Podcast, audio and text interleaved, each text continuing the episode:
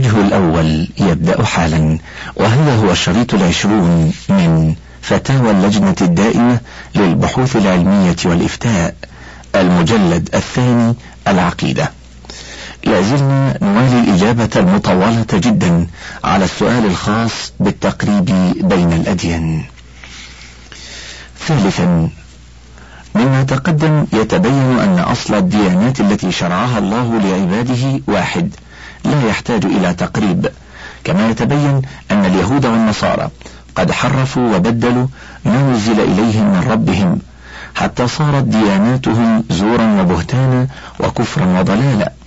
ومن أجل ذلك أرسل إليهم رسول الله محمد صلى الله عليه وسلم ولغيرهم من الأمم عامة ليبين ما كانوا يخفون من الحق ويكشف لهم عما كتموه. ويصحح لهم ما أفسدوا من العقائد والأحكام ويهديهم وغيرهم إلى سواء السبيل. قال الله تعالى يا أهل الكتاب قد جاءكم رسولنا يبين لكم كثيرا مما كنتم تخفون من الكتاب ويعفو عن كثير. قد جاءكم من الله نور وكتاب مبين. يهدي به الله من اتبع رضوانه سبل السلام ويخرجهم من الظلمات إلى النور بإذنه ويهديهم إلى صراط مستقيم. وقال يا أهل الكتاب قد جاءكم رسولنا يبين لكم على فترة من الرسل أن تقولوا ما جاءنا من بشير ولا نذير فقد جاءكم بشير ونذير. والله على كل شيء قدير. لكنهم صدوا وأعرضوا عنه بغيا وعدوانا وحسدا من عند أنفسهم من بعد ما تبين الحق. قال الله تعالى ود كثير من أهل الكتاب لو يردونكم من بعد إيمانكم كفارا حسدا من عند أنفسهم من بعد ما تبين لهم الحق. وقال ولما جاءهم كتاب من عند الله مصدق لما معهم وكانوا من قبل يستفتحون على الذين كفروا. فلما جاءهم ما عرفوا كفروا به. فلعنة الله على الكافرين. الآيات. وقال ولما جاءهم رسول من عند الله مصدق لما معهم نبذ فريق من الذين أوتوا الكتاب كتاب الله وراء ظهورهم كأنهم لا يعلمون. الآيات. وقال لم يكن الذين كفروا من أهل الكتاب والمشركين منفكين حتى تأتيهم البينة. رسول من الله يتلو صحفا مطهرة. الآيات. فكيف يرجو عاقل يعرف إصرارهم على الباطل؟ وتماديهم في غيهم عن بينة وعلم حسدا من عند أنفسهم واتباعا للهوى التقارب بينهم وبين المسلمين الصادقين. قال الله تعالى أفتطمعون أن يؤمنوا لكم؟ وقد كان فريق منهم يسمعون كلام الله ثم يحرفونه من بعد ما عقلوه وهم يعلمون الآيات. وقال إنا أرسلناك بالحق بشيرا ونذيرا ولا تسأل عن أصحاب الجحيم ولن ترضى عنك اليهود ولا النصارى حتى تتبع ملتهم قل إن هدى الله هو الهدى ولئن اتبعت أهواءهم بعد الذي جاءك من العلم ما لك من الله من ولي ولا نصير وقال سبحانه كيف يهدي الله قوما كفروا بعد إيمانهم وشهدوا أن الرسول حق وجاءهم البينات والله لا يهدي القوم الظالمين. الآيات بل هم إن لم يكونوا أشد من إخوانهم المشركين كفرا وعداوة لله ورسوله والمؤمنين فهم مثلهم. وقد قال الله تعالى لرسوله في المشركين فلا تطع المكذبين ودوا لو تدهنوا فيدهنون الآيات.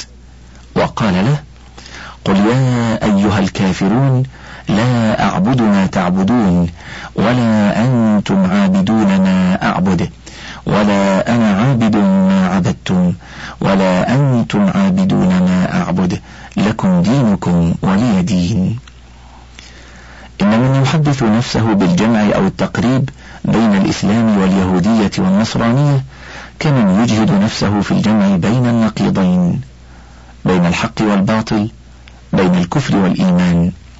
وما مثله إلا كما قيل أيها المنكح الثريا سهيلا عمرك الله كيف يلتقيان؟ هي شامية إذا ما استقلت وسهيل إذا استقل يماني. رابعا لو قال قائل هل تمكن الهدنة بين هؤلاء؟ أو يكون بينهم عقد صلح حقنا للدماء واتقاء لويلات الحروب وتمكينا للناس من الضرب في الأرض والكد في الحياة لكسب الرزق وعمارة الدنيا والدعوة إلى الحق وهداية الخلق إقامة للعدل بين العالمين.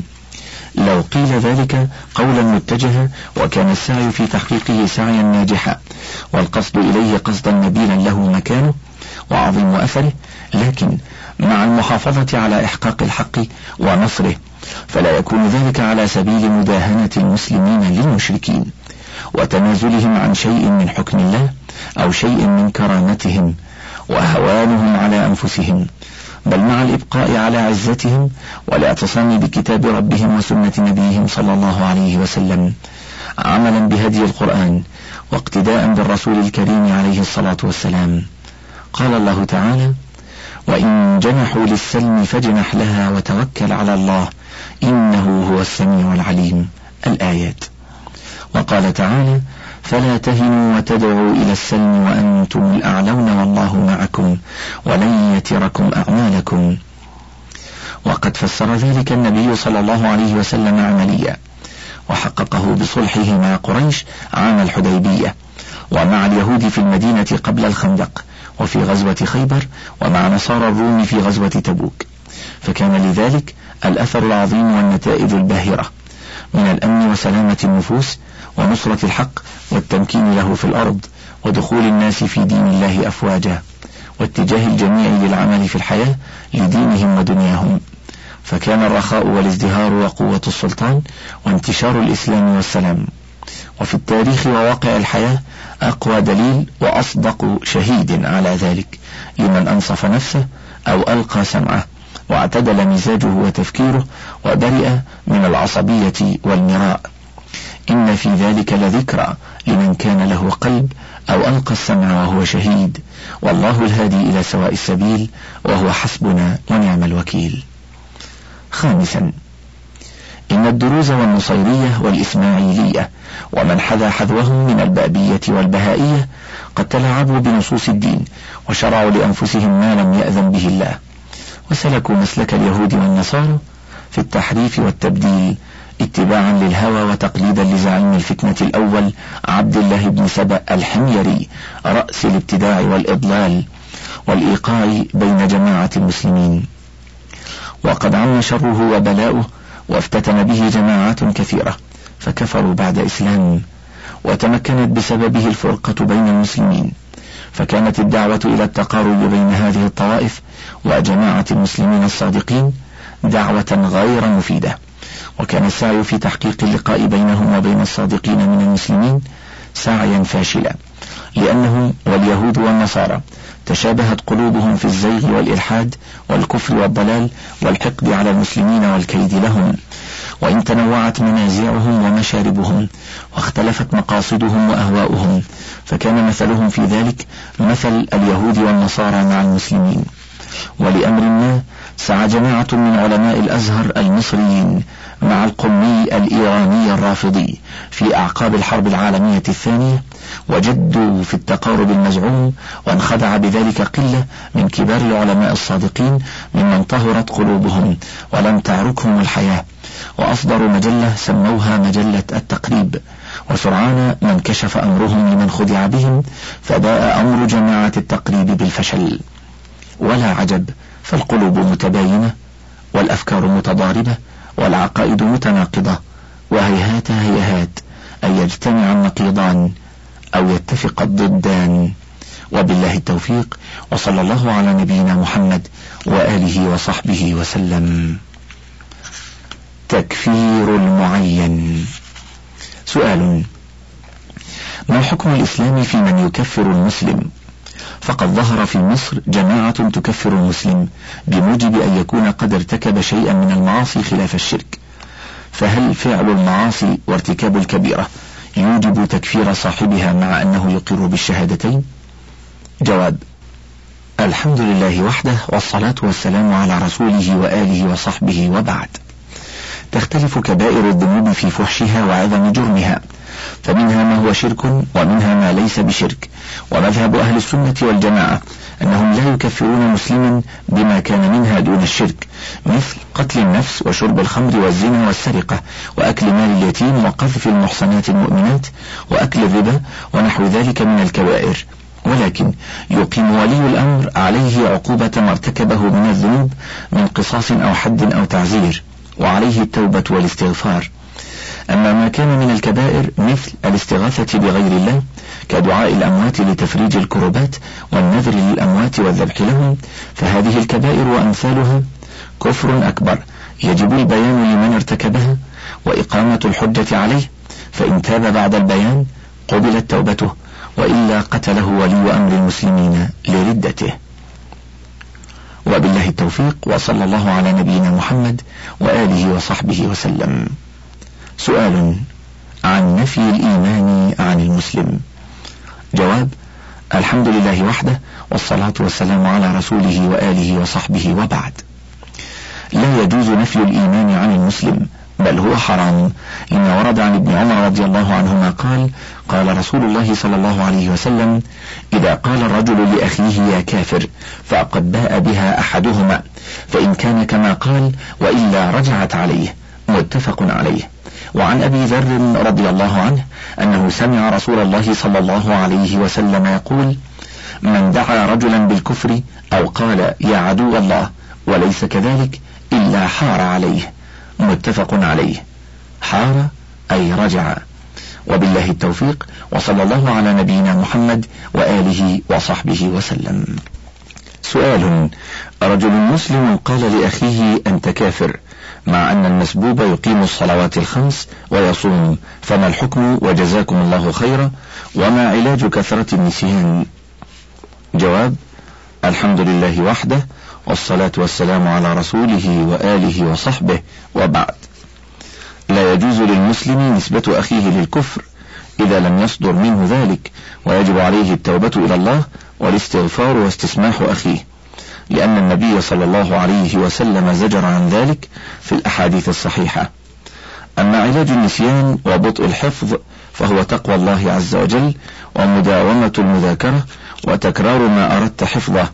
وسؤال الله الإعانة على ذلك. ونسأل الله لنا ولك التوفيق والسداد في تحقيق ما أردت. وصلى الله على نبينا محمد وآله وصحبه وسلم. سؤال هل يمكن للرجل أن يقول لصاحبه أنت كافر قبل أن يعلمه بعمله؟ جواب الحمد لله وحده والصلاة والسلام على رسوله وآله وصحبه وبعد. إذا كان صاحبه كافرا فالمشروع أن يعلمه أن عمله كفر وينصحه بتركه بالأسلوب الحسن. فإذا لم يترك عمله الذي أوجب كفره أجريت عليه أحكام الكفار. وهو متوعد بما توعد الله به من مات على كفره من الكفار والخلود في النار. والواجب التثبت في هذه الأمور وعدم التعجل بالتكفير حتى يتضح الدليل. وبالله التوفيق وصلى الله على نبينا محمد وآله وصحبه وسلم. سؤال هل من حق العلماء أن يقولوا على شخص ما إنه كافر ويتهموه بالكفر؟ جواب الحمد لله وحده والصلاة والسلام على رسوله وآله وصحبه وبعد. تكفير غير المعين مشروع بأن يقال من استغاث بغير الله فيما دفعه من اختصاص الله كافر كمن استغاث بنبي من الأنبياء أو ولي من الأولياء أن يشفيه أو يشفي ولده مثلا. وتكفير المعين إذا أنكر معلوما من الدين بالضرورة كالصلاة أو الزكاة أو الصوم. بعد البلاغ واجب وينصح. فإن تاب وإلا وجب على ولي الأمر قتله كفرا. ولو لم يشرع تكفير المعين عندما يوجد منه ما يوجب كفره ما أقيم حد على مرتد في الإسلام. وبالله التوفيق وصلى الله على نبينا محمد وآله وصحبه وسلم. سؤال متى يجوز التكفير ومتى لا يجوز؟ وما نوع التكفير المذكور في قوله تعالى؟ ومن لم يحكم بما أنزل الله فأولئك هم الكافرون. الحمد لله وحده والصلاة والسلام على رسوله وآله وصحبه وبعد. أما قولك متى يجوز التكفير ومتى لا يجوز فنرى أن تبين لنا الأمور التي أشكلت عليك. حتى نبين لك الحكم فيها. أما نوع التكفير في قوله تعالى ومن لم يحكم بما أنزل الله فأولئك هم الكافرون فهو كفر أكبر. قال القرطبي في تفسيره قال ابن عباس رضي الله عنهما ومجاهد رحمه الله ومن لم يحكم بما أنزل الله ردا للقرآن وجحدا لقول الرسول صلى الله عليه وسلم فهو كافر. انتهى. وأما من حكم بغير ما أنزل الله وهو يعتقد أنه عاص لله لكن حمله على الحكم بغير ما أنزل الله ما يدفع إليه من الرشوة أو غير هذا أو عداوته للمحكوم عليه أو قرابته أو صداقته للمحكوم له ونحو ذلك. فهذا لا يكون كفره أكبر بل يكون عاصيا لله وقد وقع في كفر دون كفر. وظلم دون ظلم وفسق دون فسق. وبالله التوفيق وصلى الله على نبينا محمد وآله وصحبه وسلم. سؤال نريد معرفة حكم من لم يكفر الكافر؟ جواب الحمد لله وحده والصلاة والسلام على رسوله وآله وصحبه وبعد. من ثبت كفره وجب اعتقاد كفره والحكم عليه به وإقامة ولي الأمر حد الردة عليه إن لم يتب. ومن لم يكفر ولم يكفر من ثبت كفره فهو كافر. إلا أن تكون له شبهة في ذلك فلا بد من كشفها. من لم يكفر من ثبت كفره فهو كافر. إلا أن تكون له شبهة في ذلك فلا بد من كشفها. وبالله التوفيق. وصلى الله على نبينا محمد وآله وصحبه وسلم. سؤال هل يجوز للمسلم أن يقول على اليهودي أو المسيحي كافرا؟ جواب الحمد لله وحده والصلاة والسلام على رسوله وآله وصحبه وبعد. يجوز للمسلم أن يقول لليهودي أو المسيحي إنه كافر لأن الله وصفهم في القرآن بهذا الوصف وهذا معلوم لمن تدبر القرآن. ومن ذلك قوله تعالى إن الذين كفروا من أهل الكتاب والمشركين في نار جهنم خالدين فيها. أولئك هم شر البرية. وأهل الكتاب هم اليهود والنصارى. وبالله التوفيق وصلى الله على نبينا محمد وآله وصحبه وسلم. سؤال هل يجوز أن تدعو النصراني كافرا؟ جواب الحمد لله وحده والصلاة والسلام على رسوله وآله وصحبه وبعد. نعم يجوز أن نسمي اليهودي والنصراني ونصفهما ونحكم عليهما بالكفر لتسمية الله إياهما بذلك وحكمه عليهما به. قال الله تعالى لم يكن الذين كفروا من أهل الكتاب من أهل الكتاب والمشركين منفكين حتى تأتيهم البينة وأهل الكتاب هم اليهود والنصارى وقال لقد كفر الذين قالوا إن الله هو المسيح ابن مريم. الآية. وقال لقد كفر الذين قالوا إن الله ثالث ثلاثة. الآية. إلى غير ذلك من النصوص القرآنية والنبوية التي فيها الحكم بكفرهم. وبالله التوفيق. وصلى الله على نبينا محمد وآله وصحبه وسلم. سؤال. أسلمت حديثا إحدى الشابات البوذيات المثقفات بعد دراسة عميقة للإسلام استمرت سبع سنوات وهي الآن نشطة في الدعوة للإسلام. ولقد أسلم على يديها بعض الأفراد من رجال ونساء وفي إحدى جولاتها مع بعض الذين اهتدوا للتعريف بالإسلام. والدعوة إليه في إحدى المناطق النائية وجه إليها أحد البوذيين هذا السؤال. كيف تحكمون بدخول النار لغير المسلم؟ بينما نحن في هذه المنطقة لم نسمع عن الإسلام. إلى الآن. أو إلا الآن. فهل آباؤنا في النار؟ وما ذنبهم طالما أنكم معشر المسلمين؟ لم تبلغوا دين الحق إلينا ولقد اتصلت بنا هذه الأخت المهتدية وتريد منا جوابا شافيا على سؤال الرجل الذي دخل في الإسلام بعد هذا اللقاء. جواب الحمد لله وحده والصلاة والسلام على رسوله وآله وصحبه وبعد.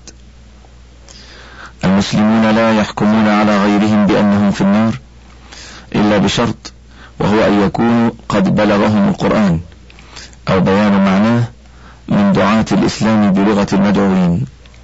لقول الله عز وجل وأوحي إلي هذا القرآن لأنذركم به ومن بلغ وقوله سبحانه وما كنا معذبين حتى نبعث رسولا.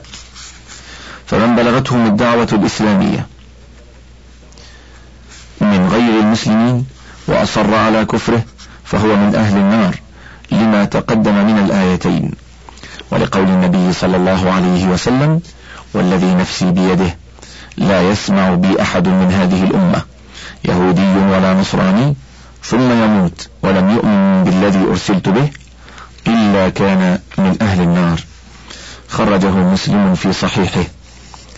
والأدلة في هذا المعنى من الآيات والأحاديث كثيرة. أما الذين لم تبلغهم الدعوة على وجه تقوم به الحجة عليهم فأمرهم إلى الله عز وجل. والأصح من أقوال أهل العلم في ذلك أنهم يمتحنون يوم القيامة. فمن أطاع الأوامر دخل الجنة ومن عصى دخل النار.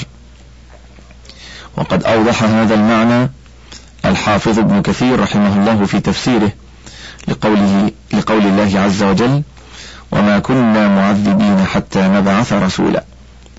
والعلامة ابن القيم رحمه الله في كتابه طريق الهجرتين في آخره تحت عنوان طبقات المكلفين. فنرى لك مراجعة الكتابين لمزيد الفائدة. وبالله التوفيق وصلى الله على نبينا محمد وآله وصحبه وسلم.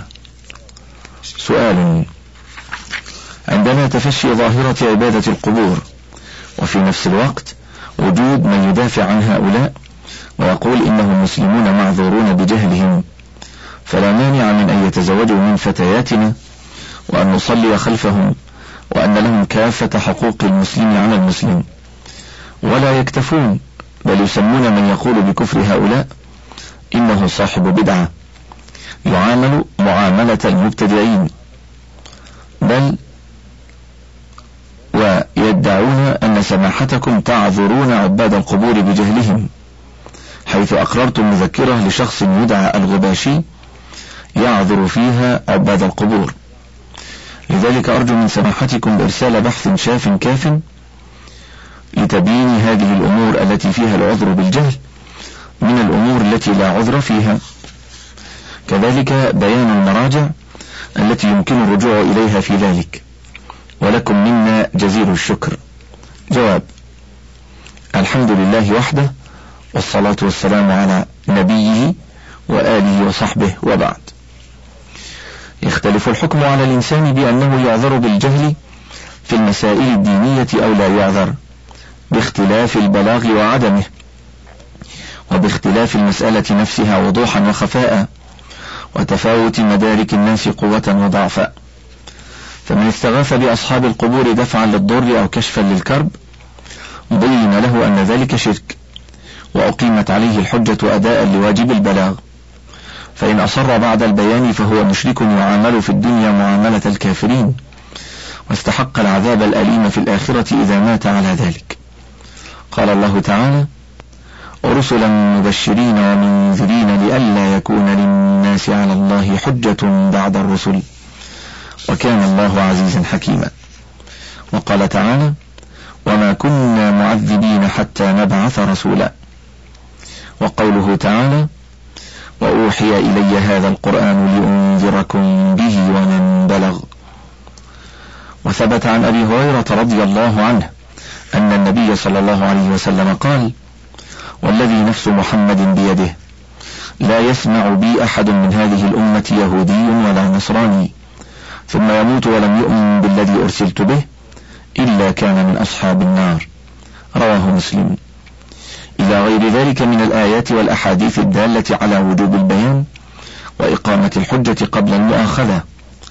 ومن عاش في بلاد يسمع فيها الدعوة إلى الإسلام وغيره ثم لا يؤمن ولا يطلب الحق من أهله فهو في حكم من بلغته الدعوة الإسلامية وأصر على الكفر. ويشهد لذلك عموم حديث أبي هريرة رضي الله عنه المتقدم كما يشهد له ما قصه الله تعالى من نبأ قوم موسى إذ أضلهم السامري. فعبدوا العجل وقد استخلف فيهم أخاه هارون عند ذهابه لمناجاة الله. فلما أنكر عليهم عبادة العجل قالوا لن نبرح عليه عاكفين حتى يرجع إلينا موسى. فاستجابوا لداعي الشرك وأبوا أن يستجيبوا لداعي التوحيد. فلم يعذرهم الله في استجابتهم لدعوة الشرك والتلبيس عليهم فيها لوجود الدعوة للتوحيد إلى جانبها مع قرب العهد بدعوة موسى إلى التوحيد. ويشهد لذلك أيضا ما قصه الله من نبأ نقاش الشيطان لأهل النار وتخليه عنهم وبراءته منهم. قال الله تعالى وقال الشيطان لما قضي الأمر إن الله وعدكم وعد الحق. ووعدتكم فأخلفتكم.